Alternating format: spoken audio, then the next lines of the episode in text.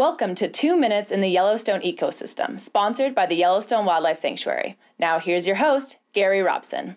Over the last month or two, bears all over the greater Yellowstone ecosystem have been digging out of their dens and blinking at the bright spring sunlight. And a little bit of the snow, too. Pretty much just like you, yeah. Mm-hmm. And the bears at the Yellowstone Wildlife Sanctuary, they started waking up a couple of months ago, actually. On average, the bears around here hibernate for about five months. Females like to get another three weeks or so. Yeah, that sounds like the Yeah. ladies. Mhm. Yeah. The deep hibernators like chipmunks, they have to wake up every so often and eat and drink a couple of times a week, actually. But did you know that while bears are hibernating, they don't eat, they don't drink, they don't poop? I did not know that. They recycle those metabolic wastes into protein. And don't you wish you could do this? they lose 15 to 30% of their body mass from fat while they're hibernating, and they still gain muscle mass. Hmm. Yeah. Yeah, we need to do that. I want to gain muscle mass while I sleep. if you do find a bear den, they don't hibernate like the chipmunks. If you go poking in there, they will wake up. They uh, they react to danger much more quickly, and you know you look pretty dangerous. Uh, living and vacationing in bear country means being aware of bear safety. Don't put out attractants. Keep your food in bear safe containers. Keep your garbage in bear resistant cans. Don't approach the bears. When hiking in greater Yellowstone ecosystem, you don't want to surprise a bear.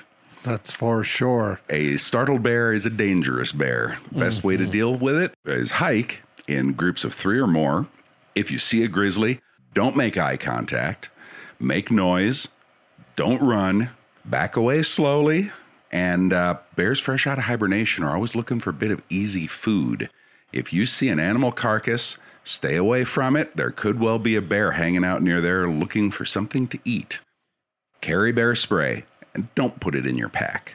Put it on your belt, put it on a chest strap, but keep it where you can get at it. Mm-hmm. You have to be able to pull it fast, but it doesn't require precise aim like a gun. Just point it down a little bit and make a big, thick cloud of fog.